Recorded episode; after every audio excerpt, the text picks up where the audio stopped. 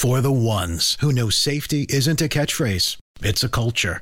And the ones who help make sure everyone makes it home safe. For the safety minded who watch everyone's backs, Grainger offers supplies and solutions for every industry, as well as safety assessments and training to keep your facilities safe and your people safer. Call clickgrainger.com or just stop by. Grainger for the ones who get it done.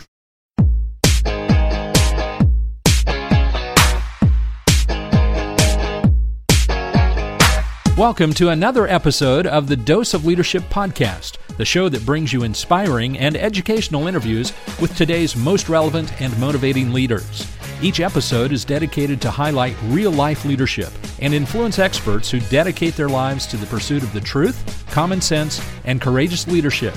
And now, here's your host, Richard Rierson. Hey, welcome to Dose of Leadership solo episode today said in my previous podcast on Monday, um, every Friday I'm going to release a solo episode. Mondays I'm going to do a um, interview show. Fridays you can count on a solo episode. I've been getting a lot of great feedback and requests to do solo episodes, and so I wanted to get more consistent on the schedule too. I've gotten uh, the schedule and the the groove working at American kind of down, and um, I'm in a spot now where I've got a great cadre, cachet of guests coming on the show backflow, if you will, backfill. And so I'm in a spot where I'm going to, on Mondays, interview, Friday, solo episodes. So you get a little more consistency. You'll know when episodes are coming out. So again, thank you for the support. If you're brand new to the show, thank you for tuning in. If you've been with me for a while, thank you for your undying support coming up on five years. I couldn't do it without you. I hear from you, every, all you guests, every week, and I appreciate the feedback. DoseOfLeadership.com has been redesigned too. You can go there and I'm going to be closing richardrierson.com. And so it's all going to point to Dose of Leadership. So it's one simple place where you can find this show. You can find all about my speaking services, my consulting services, being that cultural catalyst for organizations, helping individuals and organizations simply become more effective. It's that simple. And it's by introducing common sense leadership principles that you've heard me talk about this show for five years.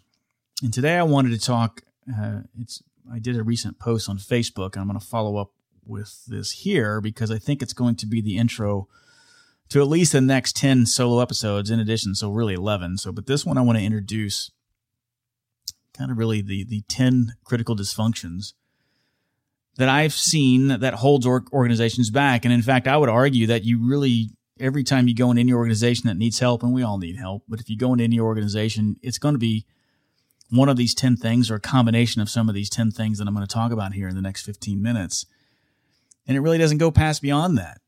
Now, one caveat there, there's always a I'd say the blanket of all of this is is ineffective communication. I think that's at the root of almost everything dysfunctional in in every aspect of life, your personal relationships, what you see in business, it all kind of goes back to ineffective communication. But if I want to drill kind of underneath that kind of broad brush stroke there, there's really about 10 things.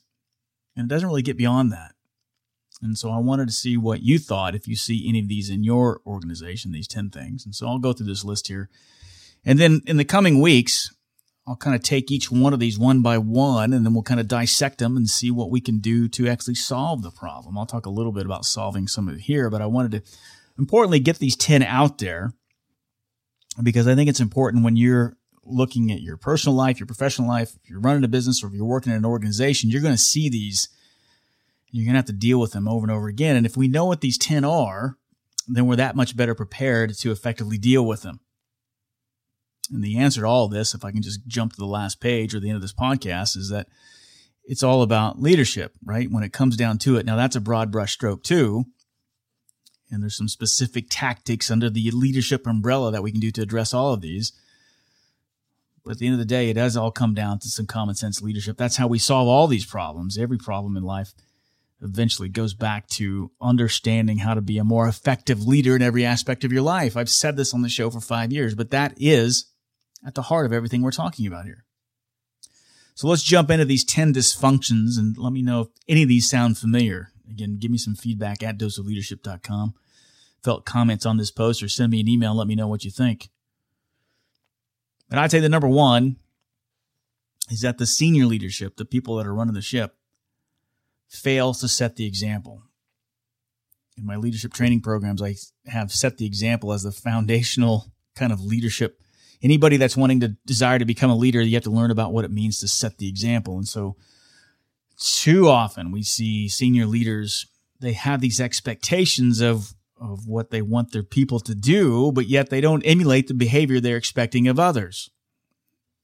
Do as I say, not as I do, right? So setting the example or failure to setting the example is probably the number one issue that I see when you're dealing with a dysfunctional organization. The senior leadership just does not set the example.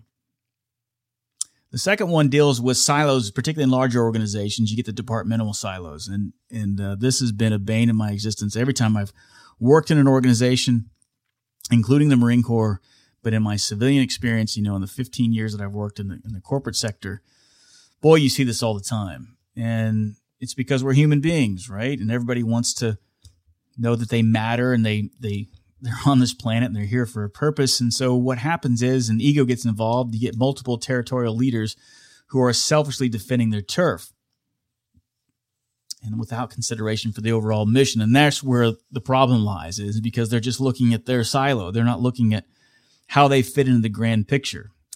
And again, it stems to lack of communication, lack of, could be lack of a uh, clarifying what the intent is, what we're trying to accomplish, and why. And with the absence of that, people get a little more territorial. So again, departmental silos, people defending turf without considering the overall mission. That's number two. The third one that I see, and this is a huge pet peeve of mine, is lack of innovation. And and sometimes it's not people's fault because they don't know how to think creatively, I think, or we don't create the environment where people can become more creative. So instead, what we do is we start to rely on all kind of these you know, black belts, quality improvements and process improvements. And we become, we value that or this problem solving tactic. I, when I worked at a previous company here a few years ago, it was all about these problem solving techniques.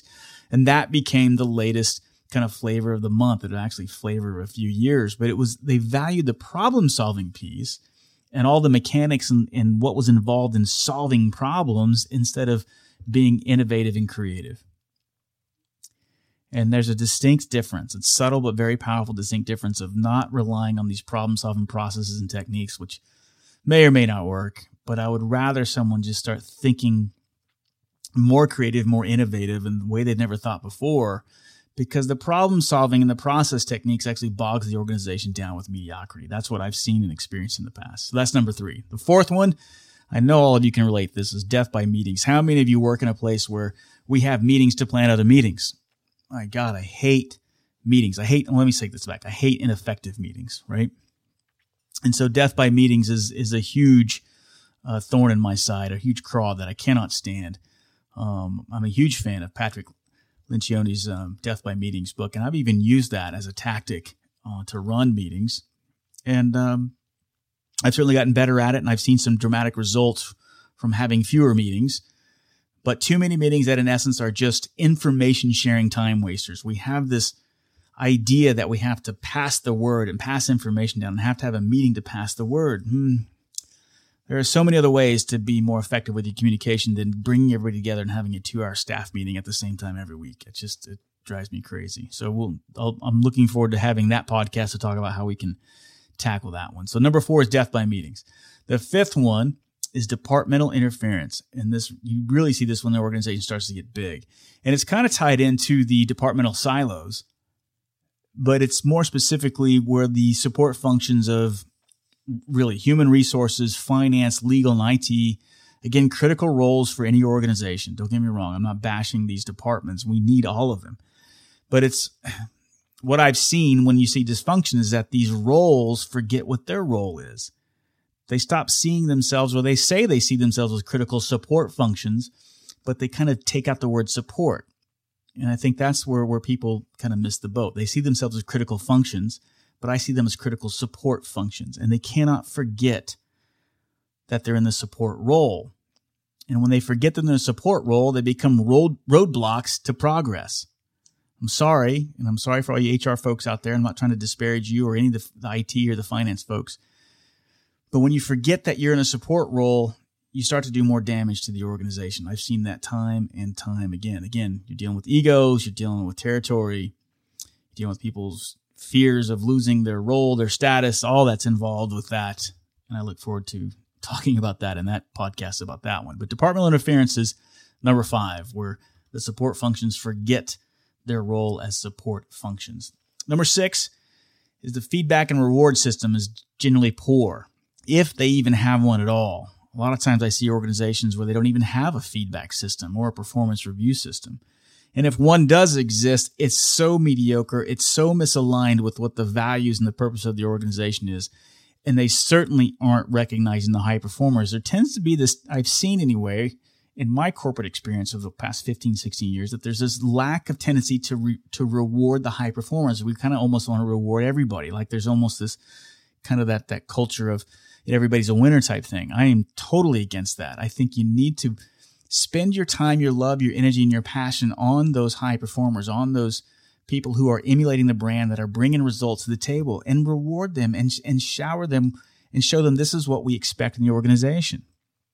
And it seems, uh, doesn't seem fair to some people, I think, or we don't want to hurt other people's feelings, but I'm sorry. But that's how you, you get people to rise up to that level is you, you support and reward the high performers and then the other people will either rise up to the top or they'll go by the wayside. And that's okay because we're talking about a business here. Okay. So, and then if you do have a feedback session, it's again, it's kind of in, in so overly laden with process and, and compliance that it becomes boring and, and no one ever listens to it. So it has to be authentic and genuine too. If you do have a feedback system, it has to be consistent, it has to be timely, and has to be authentic. And so that's, part of what I've seen where the feedback system kind of sucks, if they have one at all.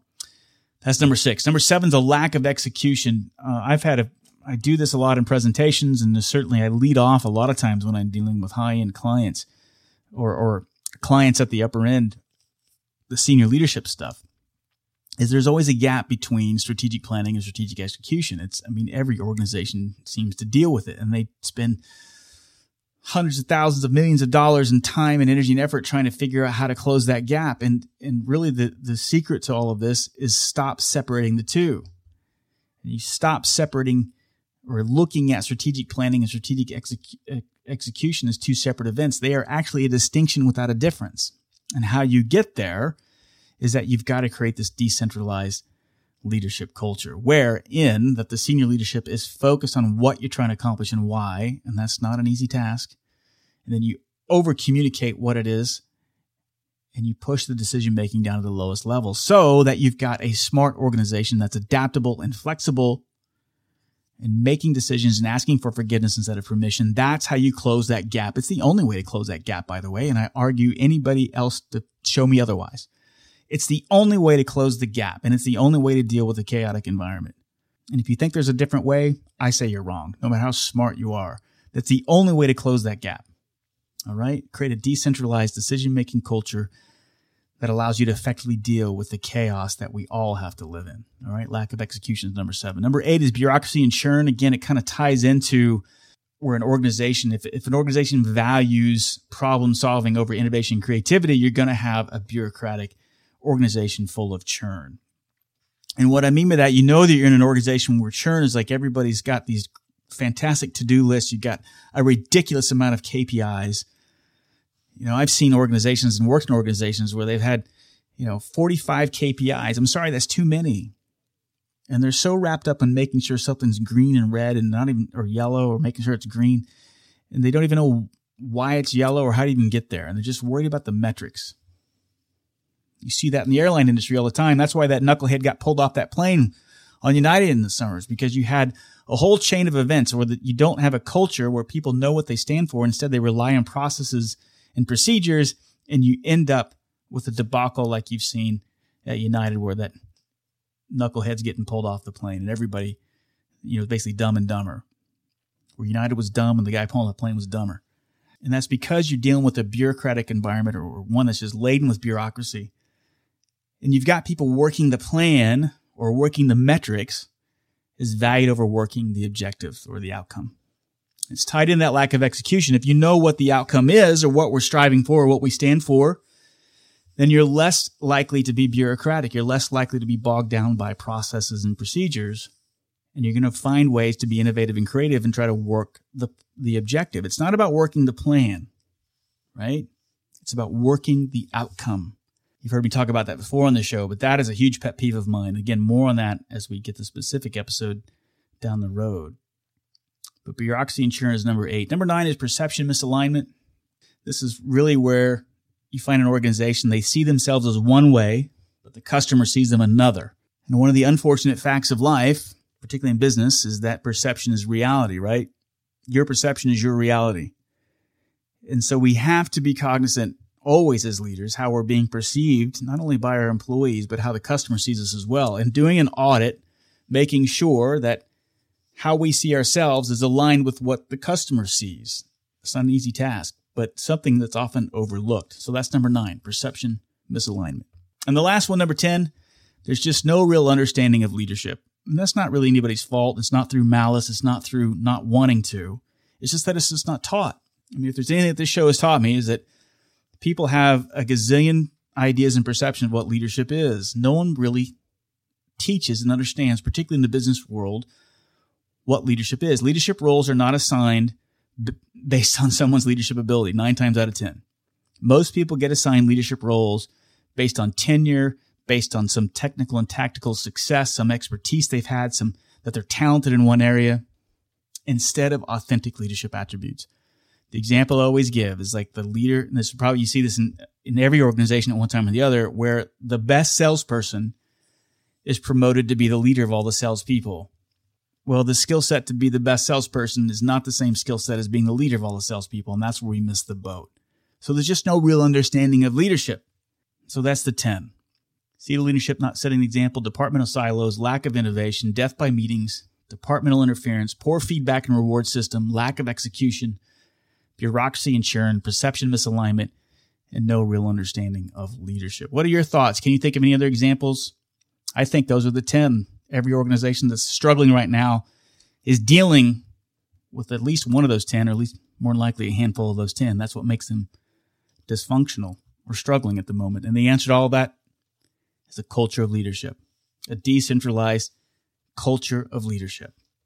More details in the weeks as they come ahead, but I wanted to keep this to about 15 to 20 minutes, and I'm right on track for doing that.